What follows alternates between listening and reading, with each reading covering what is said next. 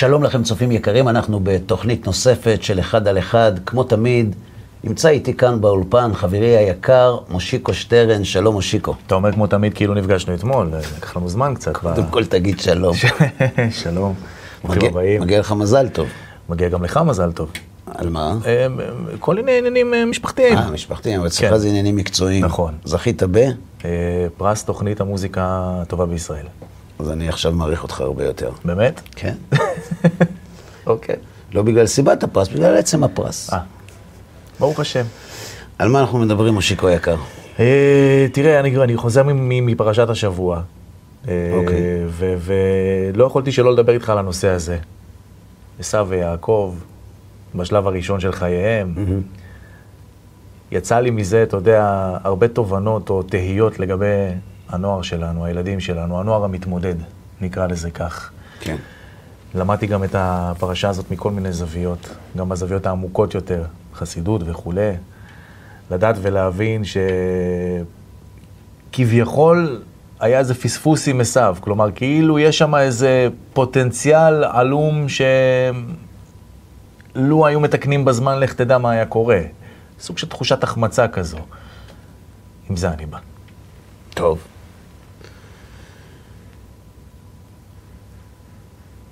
יש נקודה אחת שחוזרת על עצמה כמעט בכל מפגש שיש לי עם הורים לילדים מתמודדים. או יותר נכון, עם הורים מתמודדים לילדים מתמודדים. כן. רק שההורים מתמודדים עם המתמודדים. נכון. והמתמודדים מתמודדים עם עצמם. או עם הסביבה. כן. כן. בגלל הסביבה הם מתמודדים עם עצמם. ומה שעובר כחוט השני כמעט בכל המפגשים האלה, זה בדיוק מה שאתה מתאר, זו, זו תחושת החמצה, אה, רגשות אשמה, תחושת כישלון, כל מיני דברים שסובבים סביב הציר הזה. ואני חושב שדווקא הנושא שאתה מעלה הוא ההוכחה שההפך הוא הנכון. מה זאת אומרת? נסביר. קודם כל, אנחנו מגלים דבר מרתק.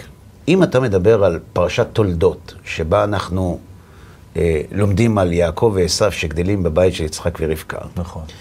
פרשה שלאחר מכן, אנחנו לומדים על יעקב אבינו כשהוא הולך לחרן. ושם הוא נכנס לבית שהוא הפוך לחלוטין מן שלו, הבית נכון. שבו הוא גדל. נכון. ומה שאנחנו מגלים זה דבר מרתק. היינו מצפים בבית של יצחק ורבקה לראות רק צדיקים, ובבית של לבן לראות רק רשעים. נכון. ומה שאנחנו רואים זה הפוך. שבבית של יצחק ורבקה גדל ילד כמו עשיו, ובבית של לבן הארמי עובד האלילים גדלות שתי בנות שהופכות להיות האימהות של עם ישראל. נכון. ומכאן אפשר להבין משהו, שמי שחושב שהבית שבו גדלים הילדים הוא חזות הכל לטוב ולרע, לא כך. ביתם של יצחק ורבקה וביתו של לבן יוכיחו שלא כך הם פני הדברים. זו נקודה ראשונה שחייבים לדעת אותה. אי אפשר להסתכל רק על צד אחד שלה. כן. נקודה שנייה. כתוב בפרשת תולדות, שאחרי שיצחק ורבקה מתפללים, ו- ו- ורבקה אה, נפקדת, כתוב בפסוק, ויתרוצצו הבנים בקרבה, ויש מדרש מפורסם, שוודאי אתה יודע, וגם הצופים שלנו, שהם תלמידי חכמים, גם יודעים, שכשהייתה אה, רבקה עוברת ליד בתי תיאטראות וקרקסאות ועבודה זרה, היה עשו רוצה לצאת. כן. וכשהייתה עומדת ליד בתי מדרשות, היה יעקב מפרכס נכון. לצאת. נכון. שזה מבינה אחר כך בדיעבד, כי היא חשבה שזה אותו ילד בהתחלה. נכון, וזה מה שאומרים לה. אה, שני גויים בבטנך, אה, שני לאומים שאני לא מבין עד עכשיו איך זה מנחם. זאת אומרת, נכון. כן. אבל מה אנחנו לומדים מכאן? אנחנו לומדים מכאן אדם לא מגיע לעולם כדף חלק. או, אדם מגיע עם מטען. אנשים שואלים, רגע, הרי, הרי כתוב ש, ש, שהיצר הרע נכנס באדם רק כשהוא נולד, אז איך עשיו... ו... הרמב"ם כותב בהקדמה למסכת אבות, שהאדם לא נולד דף חלק, הוא נולד עם נטיות, הוא לא נולד טבולה ראסה. נכון. והנטיות האלה הם חלק מאישיותו. ירצה, לא ירצה, יהיה מרוצה, לא מרוצה, זה מה שיוצא. הבחירה של האדם היא לא איך להיוולד, היא איך להתמודד עם הנטיות שלו. כלומר, הטענה, אלו הם נטיותיי, אינני אשם, זהו טיעון שלא מחזיק מים. כן. אז מה עם אלה מנטיותיך?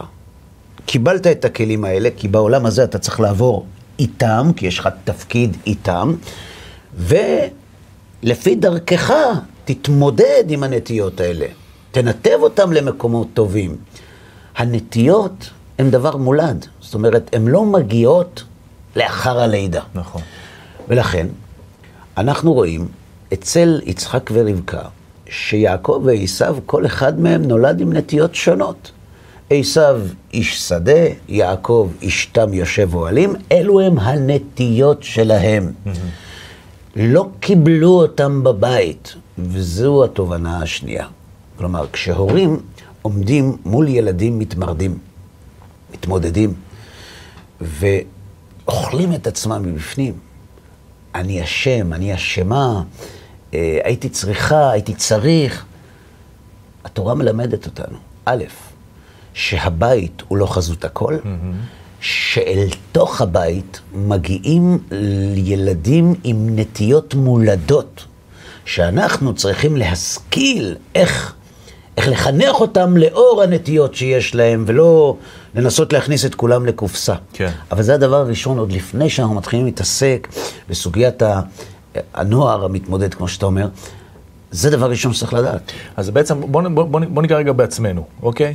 לצורך העניין, אני זוכר את הסיפור שלך אליי ובכלל, סיפרת את זה בכמה מקומות, על הילד שאתה היית, אוסטרליה וכולי, אולי נכון? בואו לא נדבר על זה פה בתוכנית. אני חושב שכן, שכדאי, כי אתה, כן. אתה וגם אני בעיניי, סוג של דוגמה, היינו אולי ילדים טובים במידות שלנו, אבל בכל מה שקשור בלימודים או בקבלת הוראות, אה, מרות וכולי, היו לנו אילו עניינים. עכשיו, אם אותם המחנכים שפגשנו במהלך הדרך, או ההורים שלנו, לא היו יודעים לטפל בנו בכפפות המתאימות לנו, יכול להיות שגם אנחנו היינו יוצאים עשיו. בואו נדבר פתוח. בוא נאמר כך, לכל מי שבא במגע עם ילד, יש תפקיד. להורים יש תפקיד, למורים יש תפקיד, לילד יש תפקיד, לכל אחד יש תפקיד. לא תמיד, וזה נכון, בעלי התפקידים הללו מודעים לחשיבותו של התפקיד, ולא תמיד הם פועלים בשיקול דעת, כן. כפי שנדרש מהם בשליחות החשובה שלהם. ויעידו על כך לא מעט נערים מתמודדים, שמספרים, כמסיחים לפי תומם, לא כדי להאשים אף אחד, נערך מחקר אצל מה שנקרא חוזרים בשאלה, זאת אומרת שזה השלב הבא של ההתמודדות. אהה. כן. והמחקר הזה שנערך על ידי ארגון שהוא לא נגד, אלא בעד אותם נערים. מתברר שיותר מ-70 אחוז מהנערים שחצו את הקווים, מה שנקרא, עשו את זה מסיבות רגשיות. סיבות רגשיות לא קשורות לחלק הזה של האדם. נכון. הן קשורות לחלק הזה. נכון. והחלק הזה הוא החלק שכפוף לחינוך, לא החלק של הראש. החלק של הראש כפוף לידיעות. החלק של החינוך קשור בלב, ברגש של הילדים. ואני מסכים איתך שלא תמיד, היום הרבה יותר, אבל בעבר לא תמיד, אלה שבאו במגע עם הילדים, אה, ידעו כיצד להתמודד עם הילדים האלה. אני אתן דוגמה נוספת. אחת התכונות שמאפיינות ילדים מתמודדים, שהיא תכונה ש... שיכולה להוציא הורים ומורים מדעתם, במלוא מובן המילה, אהה. זו המרדנות. הדווקא. נכון. על לשבור מוסכמות, על לבחון גבולות. חשבת למה, למה הם משתמשים בתכונה הזאת? מי הילדים? כן. תשומת לב. זהו, שיקבל תשומת לב. בין היתר, כן. יכול להיות. אני חושב שיש עוד סיבה. מה היא? האכזבה שלהם מי? מהממסד. האכזבה שלהם מעולם, איזה מעולם ממסד המבוגרים. ילד בן 4-5 מכיר? בית ספר, אוקיי. הורות. זה ממסד בעיניו. זו סמכותיות בעיניו. אתה יודע, אחד הדברים הכי נוראים שעברו על ילדים בשואה, זה איבוד האמון בעולם המבוגרים. כש, כשהורים ניצולי שואה אומרים לילדים שלהם, אל תלכו עם אף אחד ואל תאמינו לאף אחד וכולם רוצים להרביץ לכם ולהזיק לכם, הם לא אשמים בכך, הם, הם קיבלו את זה בחיים הנוראיים שהם עברו בילדותם. נכון. זה הילד מגיע ל, ל, למחנה עבודה או למחנה ריכוז, ילד בן עשר. מה הוא יודע על החיים, מה הוא יודע על העולם? ו, ו, ופתאום הוא מגלה שההורים שהיו אמורים לשמור עליו, לא יכולים לשמור עליו. והעולם של המבוגרים סביבו הוא אכזרי ונצלני. עם מה הם אמורים לצאת לחיים? עם מה? עכשיו, כשילד גדל, ועולם המבוגרים מתנכר לו, לפי, לפי הבנתו, כן, כן, כן, הוא לא כן. צדיק תמים, אבל...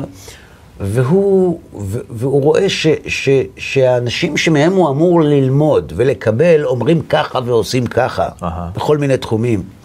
הוא מאבד אמון בסמכות של אותם אנשים. והוא מורד בממסד הזה, הוא מורד בסמכות הזאת, כי הוא משווע לה, והוא לא זוכה לה. אנשים חושבים שילדים מורדים במוסכמות ומורדים בסמכויות כי הם רוצים חופש.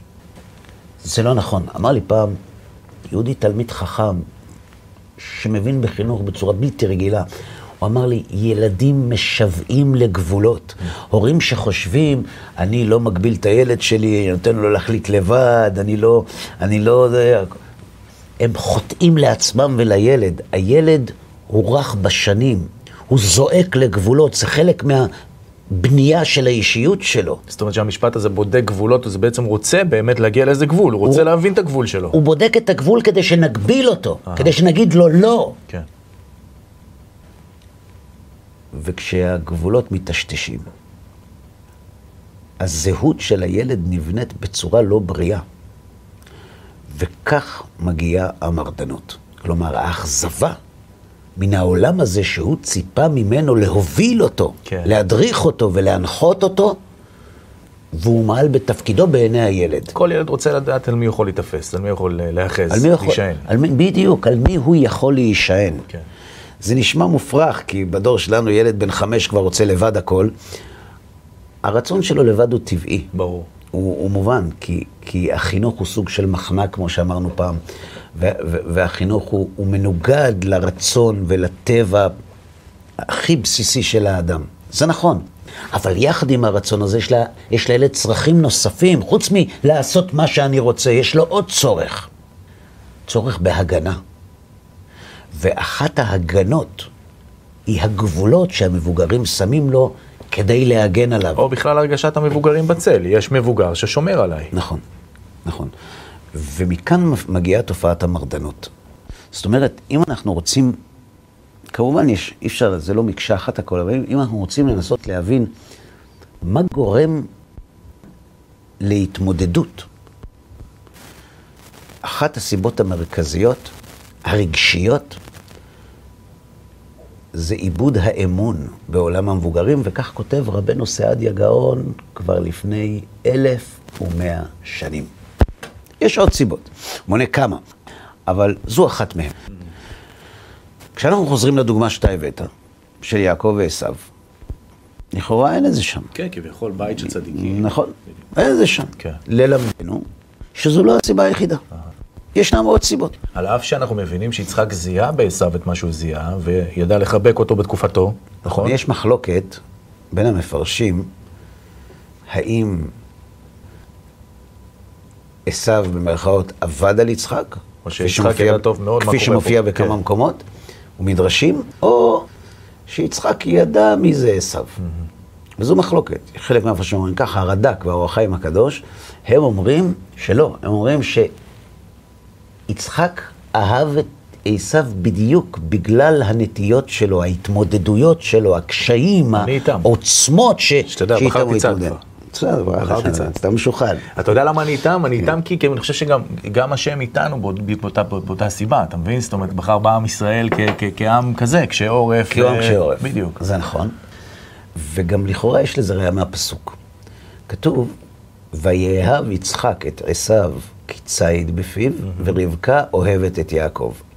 אוהבת זה תיאור של מצב טבעי כזה. כן. היא אוהבת אותו. נכון. ויאהב זה... מתאמץ לאהוב אותו. בדיוק, הוא, הוא, הוא, הוא מפעיל את עצמו, הוא מתאמץ כדי לאהוב אותו, זה קשה לו, כן. אבל הוא אוהב אותו בכל זאת. אני מסכים איתך שאהבה היא תכונה הכרחית. כל מי שמבקש לחנך, ובעיקר מי שמבקש לחנך ילדים מתמודדים. כי ילדים מתמודדים בראש ובראשונה בוחנים את הוריהם ואת מחנכיהם בשאלה האם הם אוהבים אותי,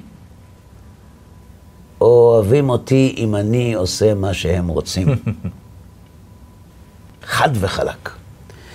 וכל המבחנים האלה שילדים עושים להוריהם, שמוציאים אותם מדעתם, בלי כל ספק, נועדו לבחון את הבחינה הזאת. שאם היו ההורים מצליחים להביא את ילדיהם אל אותה תחושה, חלק גדול מאוד מהמבחנים האלה היו מתייתרים. לכן, כשאנחנו עוסקים בהורים מתמודדים, שאני אומר לך, בכנות, אני לא מצליח לכמת את עוצמת ההתמודדות שהם מתמודדים, עוצמת הרגשות שהם חווים, הצער הנורא שיש בהם, כשהם רואים את הילדים שלהם, שהם כל חייהם, שהם לא הולכים בדרכם, או שהם מתמודדים ואין ביכולתם להושיע. כן. הרבה מאוד טעויות אנחנו עושים בגלל רגש האשמה. כשאנחנו מרגישים אשמה, זה גורם לנו לאבד את האובייקטיביות, את שיקול הדעת. וכשאין אובייקטיביות ואין שיקול דעת והרגשות סוערים, לפעמים אנחנו, לפעמים אנחנו עושים דברים שלאחרים היינו בקלות יודעים לומר שאסור לעשות אותם. לכן פתחתי ואמרתי, כשהחלטת להעלות את הנושא החשוב הזה, זה שהדבר הראשון שצריך ללמוד מהפרשיות האלה, זה שזה לא רק ההורים, כן. וזה לא רק הבית, יש מרכיבים נוספים.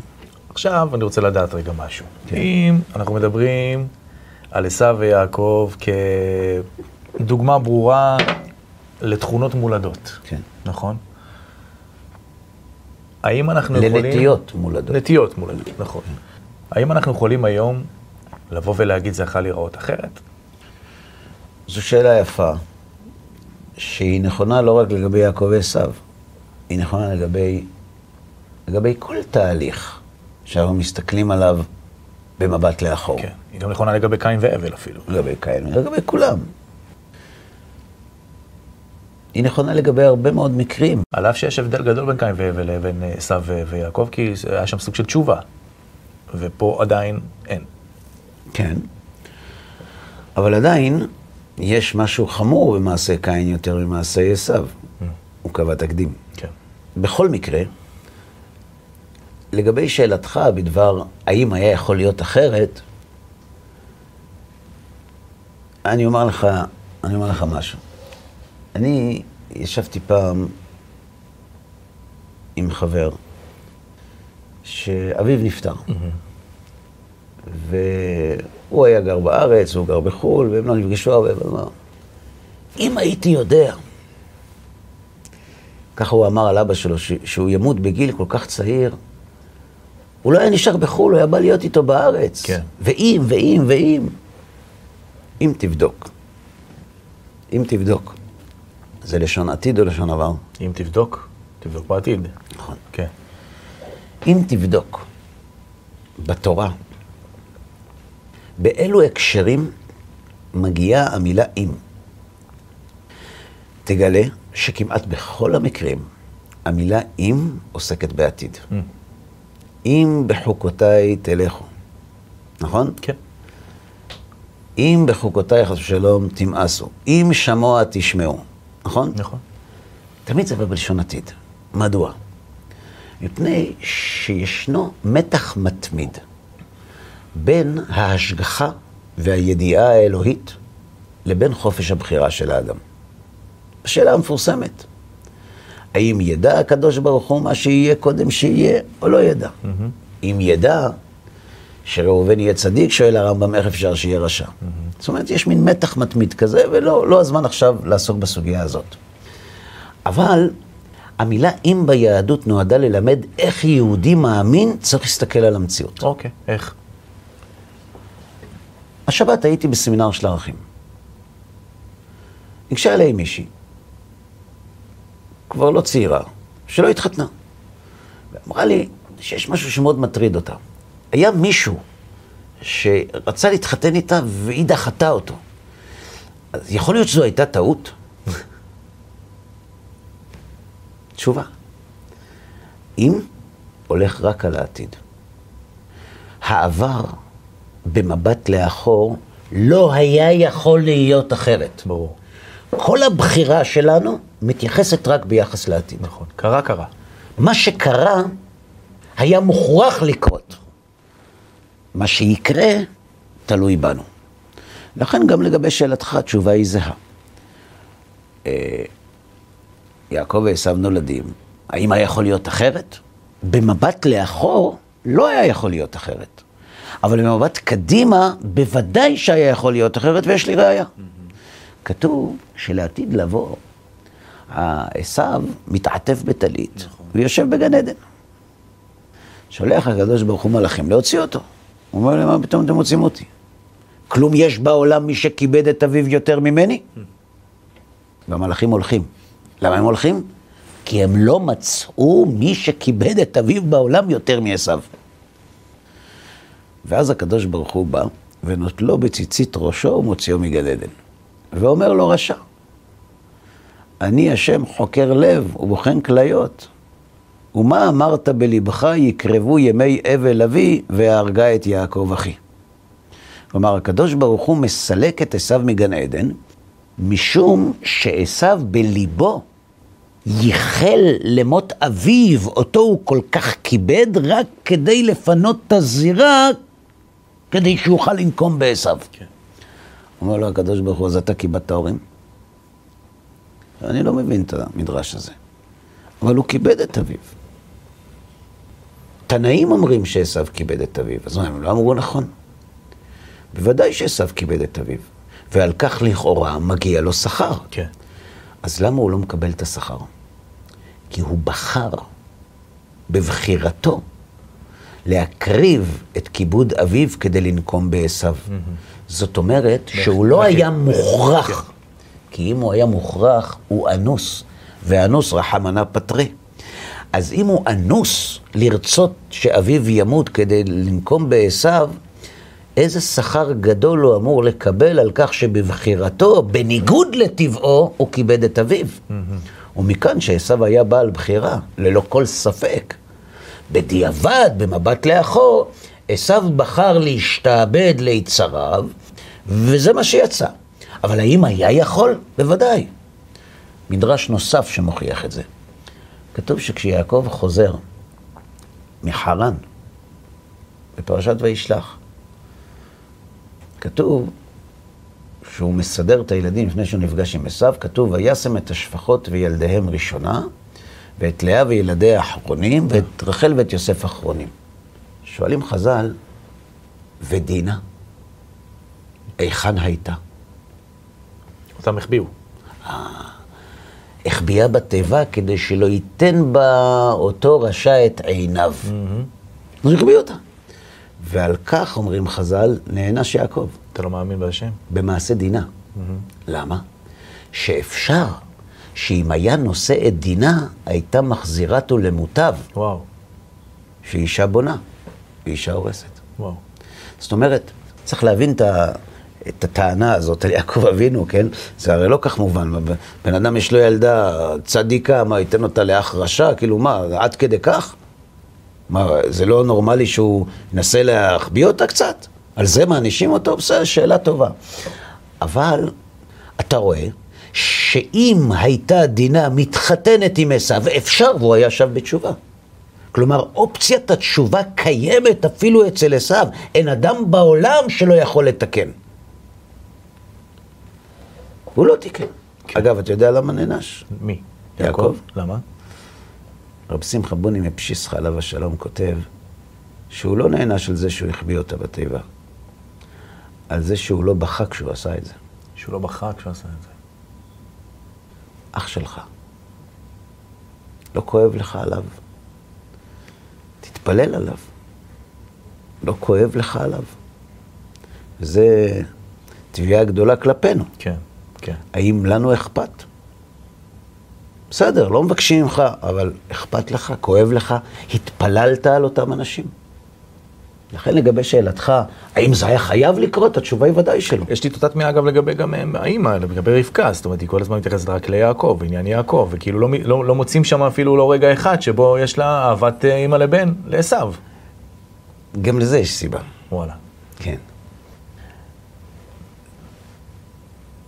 יצחק גדל בבית שונה לגמרי מהבית של רבקה גדלה. רבקה גדלה בבית של עובדי אלילים, mm-hmm. נכון. יצחק גדל בבית של אברהם אבינו. אבל גם בבית של אברהם אבינו היה מצב דומה למצב שהיה בבית של יצחק ורבקה. Mm-hmm. גם בבית של אברהם היו שני ילדים. כן, נשמע. אחד צדיק, נכון. אחד עובד עבודה זרה, נכון? נכון.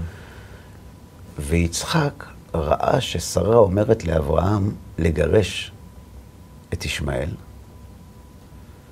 ויצחק ראה שאברהם לא מסכים. יצחק ראה שכשהקדוש ברוך הוא מצווה את אברהם לעקוד את בנו, קח נא את בנך, הוא רואה שאברהם אומר לו, יש לי שני ילדים. Mm-hmm. וכשהוא אומר לו, את יחידך, הוא אומר לו, שניהם יחידים. וכשהוא אומר לו, אשר אהבת, הוא אומר לו, את שניהם אני אוהב בשווה. ואז הוא אמר לו את יצחק. מאברהם, יצחק למד שגם ילדים רשעים צריך לאהוב. כן. ולכן הוא אהב את עשיו, כי הוא ראה שהשיטה של אברהם עבדה, mm-hmm. שנאמר, ויקברו אותו יצחק וישמעאל בניו. זאת אומרת שרבקה הלכה עם טבע האדם. רגע, כתוב יצחק וישמעאל בניו, אומרים חז"ל, מלמד שעשה תשובה. ישמעאל חזר בתשובה. זה נכון, כן. למה הוא חזר בתשובה? בגלל האהבה של אברהם אבינו. זאת אומרת, יצחק מגיע לבנות את ביתו עם מטען חינוכי ולפיו, עם אהבה, אפשר לתקן גם ילדים עובדי עבודה נכון, זרה. נכון, נכון. לכן, ויאהב. רבקה, יש לה את הנטייה הטבעית של אימא. שומרת. של אימא שדואגת לבנה. אבל רבקה מגיעה מבית של רשעים. יותר קשה לה לאהוב ילד כי רשע. היא מכירה את ה... כי היא מכירה את הרשע מהצד השני שלו, כי היא לא ראתה בבית איך אהבה מצליחה להפוך את הרשע לצדקות. לכן אצל יצחק רואים את זה יותר. ואגב, אין פה מדרשים ודברים שמטפלים דווקא בנושא הזה, של רבקה לא אוהבת את עשיו. יכול להיות, אני לא, אני לא פגשתי, אבל אתה יודע, יש, יש מונח הלכתי שאומר, לא ראינו אינה ראייה. זה שאני לא ראיתי, זה שלא ראינו זה, זה, זה לא ראייה, וזה שאני לא ראיתי זה בטח לא ראייה. כי אני מדמיין בית כזה עם ילדים, אה, אתה יודע, אחד כזה מתוק וזה צדיקי ו- ו- ועושה כל מה שאומרים לו, והשני אה, לא בדיוק, וגם לא בערך. וכשיש אימא שלא מראה לו את היכולת שלו להשתפר, להתקדם, להשתנות, אז יש פה גם איזשהו, אתה יודע, סוג של, אה, ככה, אז... יש עוד שני דברים בהקשר הזה שאתה אומר. אחד, זה הדימוי העצמי של הילד המתמודד, שסופג פגיעה אנושה mm-hmm. כשהוא מודד את עצמו מול האחים שלו, ומאבד אמון ביכולת לשנות, ומתייאש. Mm. בדיוק. ומתייאש. זו נקודה אחת. נקודה שנייה, לפעמים אנשים אומרים, שמע, אה, לא, אתה לא מחדש כלום, אנחנו אוהבים את הילד המיוחד והמתמודד שלנו, מרעיפים עליו אהבה, לא פחות, אפילו יותר מילדים אחרים. וזה לא עוזר. איך אתה מסביר את זה? אז קודם כל אני לא קלמן של הסברים. אני לא מומחה לחינוך. ברור. אבל זה לא מספיק לאהוב. אנחנו רואים שיצחק אהב את עשיו, ועשיו לא השתנה. זה לא מספיק. יש עוד משהו עמוק בפנים. ילד הוא לא טיפש. כשילד מקבל אהבה מופרזת מההורים שלו, למרות שהוא יודע כמה צער הוא גורם להם, הוא הרי מבין למה הם עושים את זה. הוא מבין שהם עושים את זה הפוך על הפוך. כדי להראות לו, לא, אנחנו אוהבים אותך. הוא לא קונה את זה. לא קונה את זה. הוא חושב שזה תרגיל, שזו טקטיקה, שזו דרך להביא אותו חזרה לאן שהם רוצים שהוא יהיה. זה לא שהם מקבלים אותו. זה לא שהם מוכנים לחיות עם משהו וממשיכים לאהוב אותו. הם אוהבים אותו בשביל, כדי, שישתנה. והוא בגלל זה מכה יותר, ועוד יותר, כדי להוכיח לעצמו ולהם שבסוף הם לא באמת אוהבים אותו. הנה, נשברתם, אמרתם לי בפרצוף מה אתם באמת חושבים עליי. אתם לא באמת אוהבים אותי. ועד שהוא לא ישמע את זה גם לא יירגע. ולכן הוא מנסה. נכון. ביום שילד ירגיש שהוריו אוהבים אותו, אותו, לא בגלל מה שהוא ולא למרות מה שהוא, הם אוהבים אותו כי הוא בן שלהם. הם אוהבים אותו. ביום שהוא ירגיש את זה, תיתם המלחמה. תסתיים. בוודאות תסתיים המלחמה. פגשתי במהלך השנים, גם באופן אישי וגם בסמינרים של ערכים, לא מעט ילדים, נערים ומי שהיו פעם ילדים, שעברו את המסלול הזה. וחלקם גם מאוד מתחרט על הדרך שהוא עשה. והם אומרים שכבר מזמן הם רצו לחזור. אבל הם לא עשו את זה בדיוק בגלל אותה נקודה. כי הם היו פגועים כל כך. ההורים שלי, מה הם? רובוטים? הם לא אבא ואימא שלי? הם לא קודם כל אבא ואימא, ואחר כך אנשים מאמינים? שיאהבו אותי. כשאדם מתבגר, הוא מבין שזה לא הכל, ו- ואתה בסופו של דבר צריך גם לדאוג לחיים שלך, ואתה לא יכול לבנות את החיים שלך כלעומת מישהו אחר, ואז הם חוזרים. אבל זו נקודה חשובה. זה לא מספיק לאהוב. צריך שהילד ירגיש שהאהבה שלנו אליו לא תלויה בכלום, לא באיך הוא לבוש, לא במתי הוא חוזר הביתה, לא באיזה מוזיקה הוא שומע באוזניות. שום דבר. זה קל להגיד, זה כמעט בלתי אפשרי ליישם. כמעט, בפרט, בפרט אצל אנשים שהעברת הלפיד לדור הבא היא משוש חייהם, היא תכלית חייהם, היא בזה מתחיל ונגמר כל מה שהם רוצים מהחיים. ולכן זה לא פשוט. אבל מפרשת יעקב ועשו, ואנשים בזה לא, לא שמים לב, ולאה ורחל, mm-hmm. אנחנו לומדים שיכול לגדול בבית של יצחק ילד, שלמרות אחיו ואביו ואימו עובד עבודה זרה, ויכולות לגדול בבית של עובד אלילים בנות, שמוכנות לוותר על כל אשר להם כדי לחיות חיים אמיתיים, ושגדלה בבית של לבן נערה, שעיניה רכות רק מפני שהיא לא רוצה להתחתן עם מישהו שעושה את מעשיו של אביה. Mm-hmm. ללמדנו שאנחנו לא מקבלים מהקדוש ברוך הוא ילדים תוכנית כבקשתך. נכון. אנחנו מקבלים את השם יתברך מתנות. וכל מתנה ומתנה, יש לה את הקומבינציה האישיותית הייחודית שלה, את הנטיות שאיתה המתנה הזאת מגיעה לעולם, הנשמה הזאת. ולכן חינוך הוא עסק כל כך מורכב, כי אין בו כלל אחד. אם ילד אחד צריך להתנהג בצורה כזאת, אם ילד אחד צריך להתנהג בצורה אחרת. ואם נזכור שאנחנו לא בעלי הבית, סטייפלר, ככה אמר לי אבי מורי, סטייפלר אמר פעם, שחינוך זה לא להפריע לקדוש ברוך הוא לגדל לנו את הילדים. חזק. משהו פחות או יותר במינים האלה. אנחנו לא גוזרים קופונים. כמו שכשהילד מתחנך והולך בדרך השם, לא אנחנו יכולים לטפוח לעצמנו על השכם, כך כשהוא הולך בדרך חס ושלום הפוכה, לא אנחנו צריכים להתבייש ולבכות. אני שואל אותך שאלה. ובתנאי שעשינו כמו שצריך, אתה יודע. כן. יכולנו לגדל אותו במקום הנכון. ו- ודאי, עושים, בדרך כלל עושים מה שצריך, למעט מקרים קיצוניים. אבל אני רוצה לתת לך דוגמה לכך. אדם שמטפל בנוער מתמודד, הוא מתבייש בזה? לא. כשהוא הולך ברחוב ומסביבו הולכים חמישה בחורים, שכל אחד נראה... כל אחד נראה טיפוס מקורי כשלעצמו. כן. דמיינו את זה עכשיו כולם. כן, זה היה כל אחד עם, ה, עם המקוריות שלו. כן.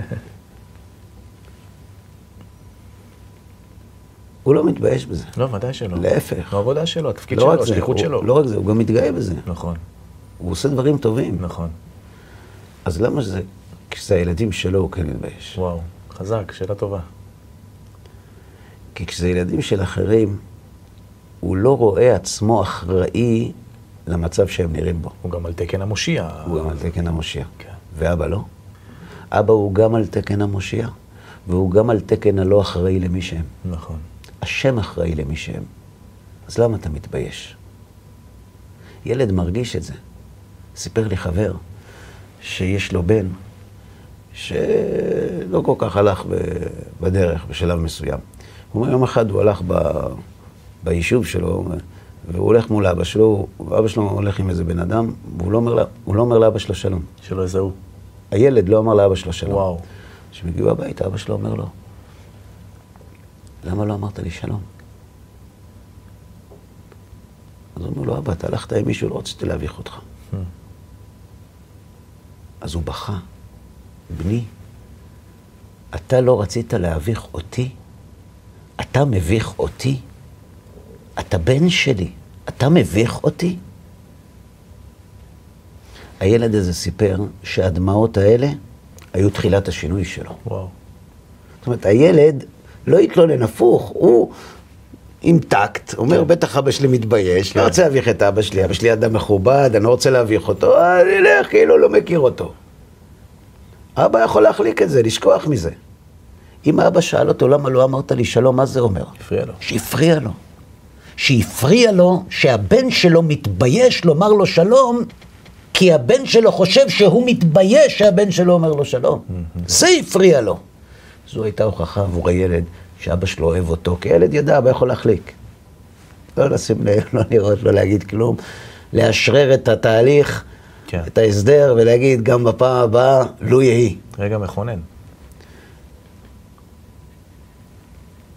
כשאנחנו מטפלים בילדים של אחרים, בדיוק את אותה תחושה אנחנו צריכים להעתיק כשאנחנו מטפלים בילדים שלנו. בכל תחום, לאו דווקא בתחום הזה, בכל תחום. ואת זה אפשר ללמוד מכאן, מיעקב ועשו. בדיוק את זה.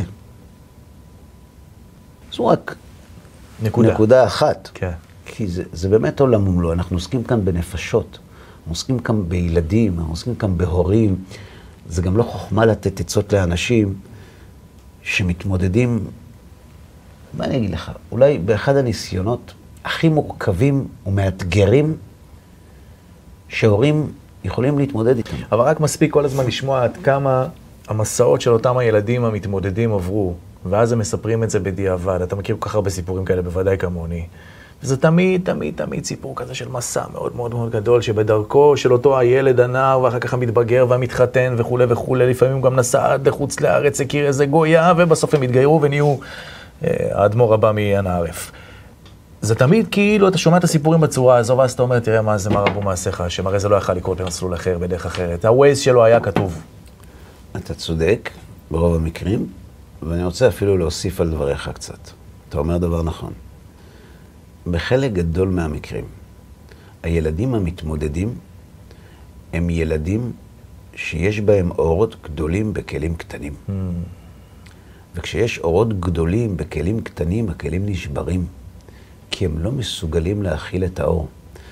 הילדים, בדרך כלל, ילדים כאלה הם ילדים בעלי רגש עצום, בעלי יכולות אדירות, שכיוון שהן לא באות לידי ביטוי בדרך שבה הם גדלים, אז פרץ החיים הזה מתפוצץ באיזושהי צורה, לוקח אותם למקום אחר, לא כפי שתוכנן. אבל מי שזכה לכלים ולכוחות עצומים כאלה, לא הולך לאיבוד. בסופו של דבר, הקדוש ברוך הוא מכוון אותו. הילדים האלה, שבדרך כלל עושים הכי הרבה צרות להורים שלהם, אחרי ככלות הכל, הם זוכים שהנחת הגדול ביותר, הגדולה, הרבה ביותר, הם זוכים דווקא מאותם ילדים. לא בגלל שהם כמעט איבדו אותם והם חזרו, בגלל שהם באמת ילדים.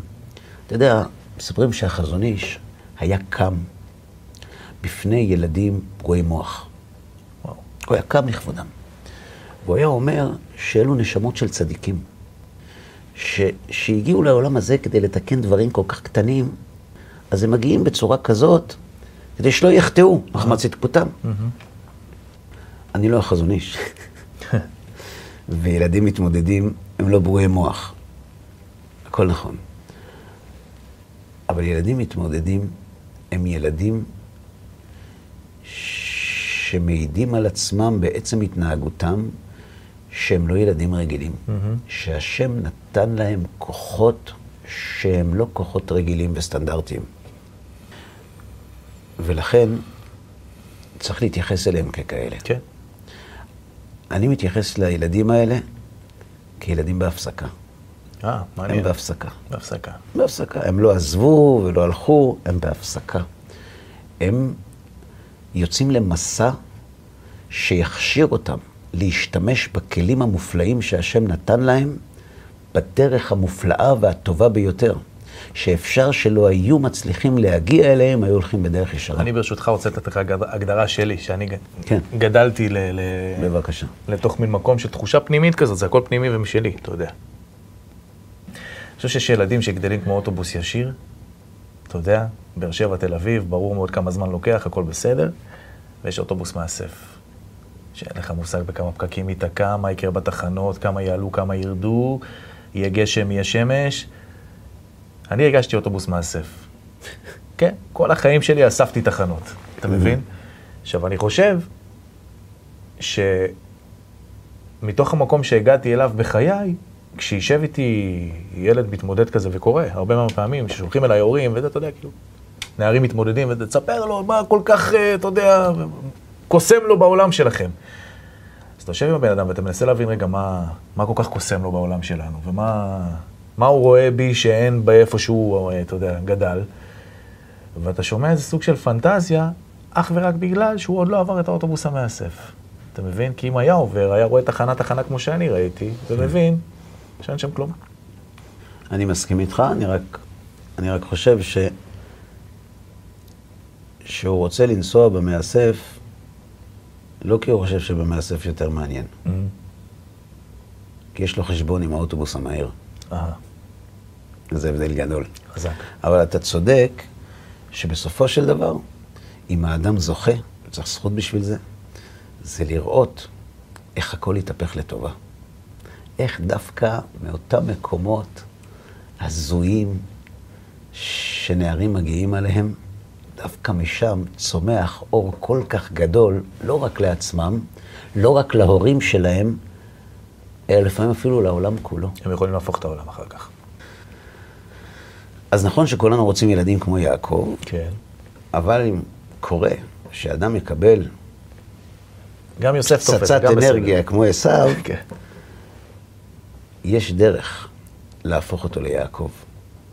וגם אם לא הצלחנו, אנחנו לא אשמים.